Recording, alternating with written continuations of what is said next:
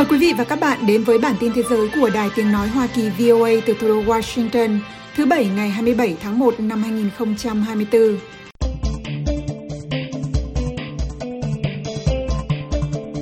Phán quyết về vụ kiện do Nam Phi đệ trình đối với Israel, Tòa án quốc tế ra lệnh cho Tel Aviv phải ngăn chặn các hành động diệt chủng khi nước này tiến hành chiến tranh chống Hamas ở giải Gaza, nhưng không kêu gọi ngừng bắn ngay lập tức.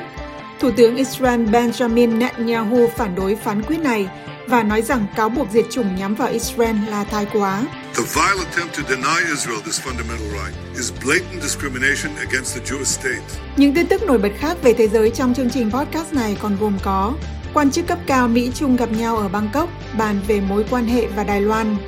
Ukraine mời Tập Cận Bình tới hội nghị thượng đỉnh hòa bình khi cuộc xâm lược của Nga sắp tròn 2 năm. Điện Kremlin phủ nhận tin Putin tiếp cận Mỹ để thăm dò tiềm năng đàm phán chấm dứt chiến tranh Ukraine. Tổng thống Putin nói Ukraine bắn hạ máy bay Nga, không rõ nhầm lẫn hay cố ý. Mời quý vị và các bạn chờ nghe.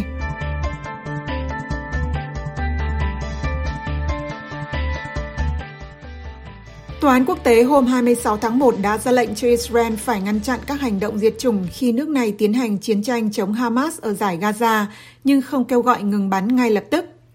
Phán quyết về vụ kiện do Nam Phi đệ trình, tòa án nói Israel phải đảm bảo lực lượng của mình không phạm tội diệt chủng và thực hiện các biện pháp nhằm cải thiện tình hình nhân đạo cho thường dân Palestine tại khu vực này. Trong phán quyết, 15 trong số 17 thẩm phán của Tòa án Công lý Quốc tế ICJ đã bỏ phiếu cho các biện pháp khẩn cấp bao gồm hầu hết những gì mà đơn kiện của Nam Phi yêu cầu, ngoại trừ việc ra lệnh cho Israel ngừng hoạt động quân sự ở Gaza. Tòa nói nhà nước Israel phải thực hiện mọi biện pháp trong khả năng của mình để ngăn chặn việc thực hiện mọi hành vi trong phạm vi điều 2 của Công ước Diệt chủng và yêu cầu Israel phải báo cáo lại về những bước họ đã thực hiện trong thời gian một tháng. Tuy nhiên, Israel đã yêu cầu tòa án bác bỏ hoàn toàn vụ kiện, nói rằng họ tôn trọng luật pháp quốc tế và có quyền tự vệ.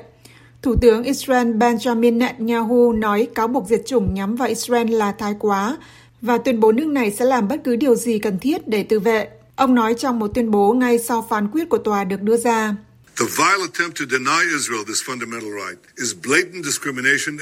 Nỗ lực hèn hạ nhằm từ chối quyền cơ bản này của Israel là sự phân biệt đối xử trắng trợn đối với nhà nước Do Thái, và nó đã bị bác bỏ một cách chính đáng.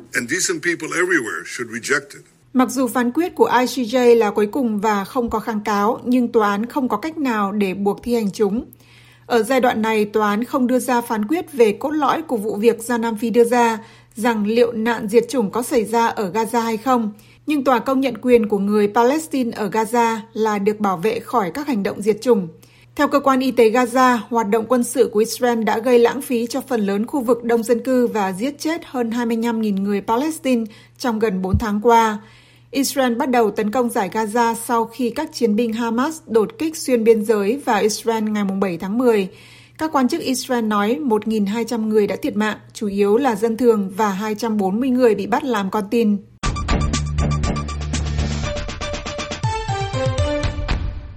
Quan hệ Mỹ-Trung và Đài Loan sẽ là chủ đề được nêu ra tại cuộc gặp giữa Cố vấn An ninh Quốc gia Hoa Kỳ Jack Sullivan và Ngoại trưởng Trung Quốc Vương Nghị tại Bangkok dựa trên cam kết của các lãnh đạo hai nền kinh tế lớn nhất thế giới về việc tăng cường đối thoại. Các quan chức sẽ gặp nhau vào ngày 26 và 27, hơn 2 tháng sau khi Tổng thống Mỹ Joe Biden và Chủ tịch Trung Quốc Tập Cận Bình gặp nhau khoảng 4 giờ bên lề hội nghị thượng đỉnh hợp tác kinh tế châu Á-Thái Bình Dương APEC ở San Francisco. Ông Biden và ông Tập đã đồng ý mở đường dây nóng giữa các nguyên thủ, nối lại liên lạc giữa quân đội với quân đội và nỗ lực hạn chế sản xuất fentanyl, nhưng vẫn mâu thuẫn về Đài Loan, nơi Trung Quốc luôn tuyên bố là lãnh thổ của mình trước sự phản đối mạnh mẽ của chính phủ Đài Bắc. Sau khởi đầu khó khăn trong mối quan hệ vào năm 2023, Washington và Bắc Kinh đã gặp nhau thường xuyên hơn vào nửa cuối năm ngoái khi cả hai nước đều tìm cách ổn định mối quan hệ trước khi việc chuyển tiếp Tổng thống của Đài Loan vào tháng 5 và chiến dịch bầu cử Mỹ năm 2024 có khả năng gây ra nhiều biến động. Người phát ngôn Bộ Ngoại giao Trung Quốc Uông Văn Bân nói với các phóng viên tại một cuộc họp báo thường kỳ hôm 26 tháng 1 rằng cuộc gặp chiến lược ở Bangkok giữa ông Vương và ông Sullivan là một sự đồng thuận quan trọng đạt được giữa nguyên thủ Trung Quốc và Mỹ. Trong vòng gặp mặt mới, ông Vương Nghị sẽ nêu quan điểm của Trung Quốc về quan hệ Trung-Mỹ, bao gồm cả vấn đề Đài Loan, đồng thời trao đổi quan điểm với phía Mỹ về các vấn đề quốc tế và khu vực cùng quan tâm. Cuộc gặp giữa ông Vương và ông Sullivan là cuộc gặp mới nhất giữa hai quan chức cấp cao. Trong những năm gần đây, họ đã tìm cách giao tiếp một cách lặng lẽ, tránh xa truyền thông nhằm nỗ lực hạ nhiệt mối quan hệ. Người phát ngôn của Hội đồng An ninh Quốc gia Nhà Trắng Andrew Watson cho biết trong một tuyên bố rằng cuộc gặp này tiếp nối cam kết của cả hai bên tại hội nghị thượng đỉnh Woodside vào tháng 11 năm ngoái giữa Tổng thống Biden và Chủ tịch Tập nhằm duy trì liên lạc chiến lược và quản lý mối quan hệ một cách có trách nhiệm. Theo một tuyên bố từ Bộ Ngoại giao Thái Lan, ông Sullivan, người báo cáo trực tiếp cho Tổng thống Biden, đã gặp Thủ tướng Thái Lan Srettha Thavisin và Phó Thủ tướng Pampri Padihanukara vào ngày 26 tháng 1.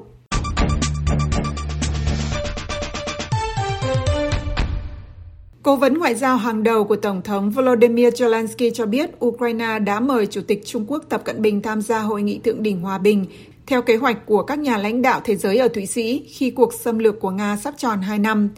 Trung Quốc có quan hệ chặt chẽ với Nga và không chỉ trích việc nước này xâm lược Ukraine, nhưng cũng nói rằng chủ quyền và toàn vẹn lãnh thổ của tất cả các nước phải được tôn trọng và đề nghị giúp hòa giải trong cuộc xung đột.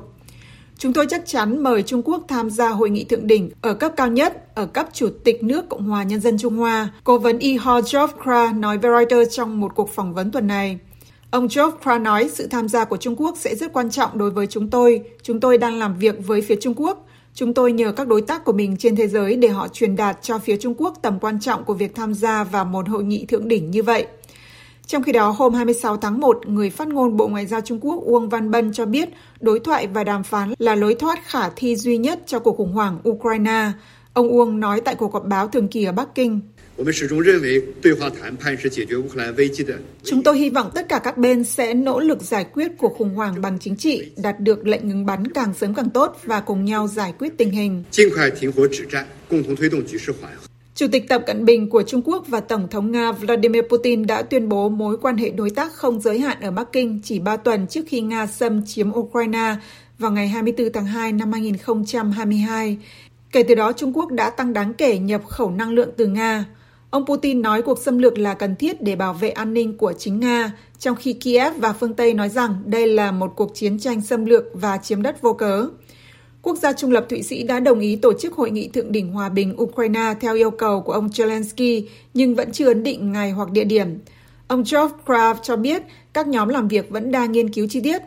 Vẫn theo ông Geoff Kra, các cố vấn an ninh quốc gia của con số kỷ lục 82 quốc gia đã tham gia các cuộc đàm phán trong tháng này tại thị trấn Davos của Thụy Sĩ, tập trung vào kế hoạch hòa bình 10 điểm của Ukraine, vốn bao gồm việc khôi phục toàn vẹn lãnh thổ của Ukraine và rút toàn bộ quân đội Nga.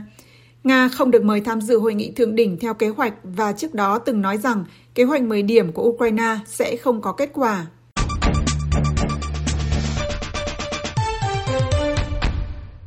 Điện Kremlin hôm 26 tháng 1 bác bỏ bản tin của Bloomberg rằng Tổng thống Vladimir Putin đang đưa ra những thăm dò đối với Hoa Kỳ về các cuộc đàm phán tiềm năng nhằm chấm dứt chiến tranh ở Ukraine và có thể xem xét việc giảm các yêu cầu chính về tình trạng an ninh của Ukraine.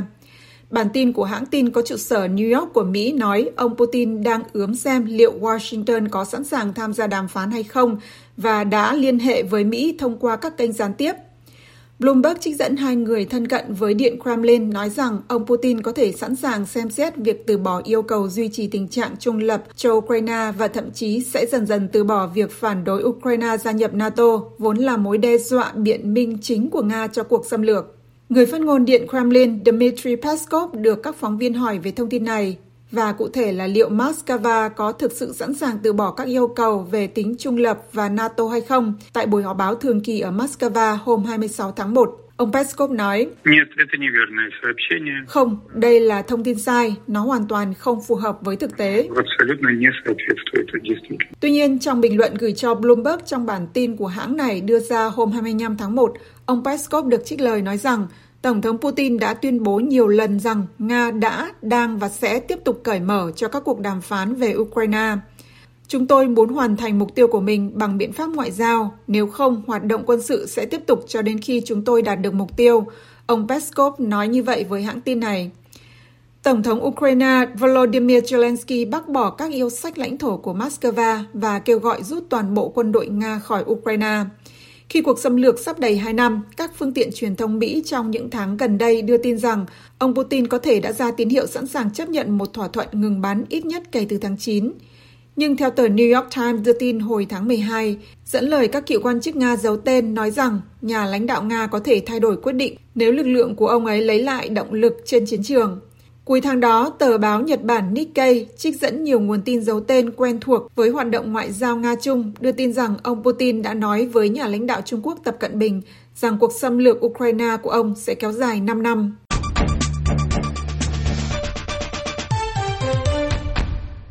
Tổng thống Nga Vladimir Putin hôm 26 tháng 1 cho biết chiếc máy bay quân sự Nga rơi gần biên giới với Ukraine trước đó hai hôm đã bị lực lượng phòng không Ukraine bắn hạ, dù cố ý hay do nhầm lẫn. Moscow đã cáo buộc Kiev bắn rơi máy bay Ilyushin Il-76 ở vùng Belgorod của Nga hôm 24 tháng 1 và giết chết 74 người trên máy bay, trong đó có 65 binh sĩ Ukraine bị bắt trên đường trao đổi cho tù binh Nga. Tuy nhiên, Nga đã không đưa ra bằng chứng. Ukraine chưa xác nhận hay phủ nhận liệu họ có bắn hạ máy bay của Nga hay không và thách thức lời giải thích của Moscow về ai có mặt trên máy bay và chuyện gì đã xảy ra. Ông Putin nói trong bình luận trên truyền hình và đây là lần đầu tiên ông nói về vụ tai nạn. Tôi không biết họ cố tình hay nhầm lẫn, nhưng rõ ràng là họ đã làm vậy. Trong mọi trường hợp, những gì đã xảy ra là một tội ác. Dù do sơ suất hay cố ý, nhưng trong mọi trường hợp đó là một tội ác. Ukraine phản đối khẳng định của Nga rằng họ đã được cảnh báo trước rằng một chiếc máy bay chở tù nhân chiến tranh Ukraine sẽ bay qua khu vực Belgorod phía tây nam Nga vào thời điểm đó. Họ cũng cho biết có sự khác biệt trong danh sách được truyền thông Nga công bố về 65 người Ukraine được cho là đã có mặt trên máy bay. Ông Putin cho biết chiếc máy bay không thể bị bắn hạ bởi hỏa lực thiện chiến của Nga vì hệ thống phòng không của Nga có các biện pháp bảo vệ để ngăn chặn chúng tấn công máy bay của chính họ. Ông nói có hệ thống bạn hoặc thù ở đó và cho dù người điều khiển có nhấn nút bao nhiêu đi nữa thì hệ thống phòng không của chúng tôi cũng sẽ không hoạt động. Ông Putin cho biết các tên lửa do Ukraine bắn hôm 24 tháng 1 hầu hết có thể là của Mỹ hoặc Pháp và cho biết điều này sẽ được xác định một cách chắc chắn trong vòng 2 đến 3 ngày tới.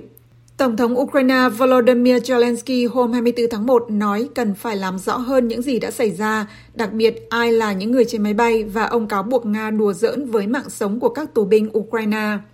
Cơ quan tình báo quân sự GUR của Ukraine hôm 24 tháng 1 xác nhận rằng việc trao đổi tù nhân chiến tranh dự kiến sẽ diễn ra, nhưng cho biết họ chưa biết Nga sẽ đưa tù nhân đến điểm bàn giao bằng cách nào. Họ cũng cho biết Ukraine không được yêu cầu đảm bảo an ninh không phận xung quanh Belgorod, không giống như các thỏa thuận trao đổi trước đó.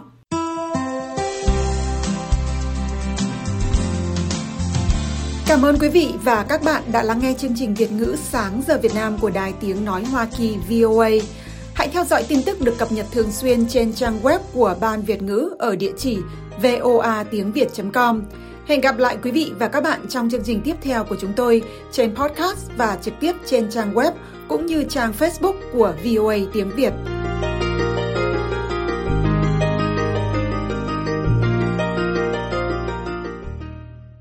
This program has come to you from the Voice of America, Washington.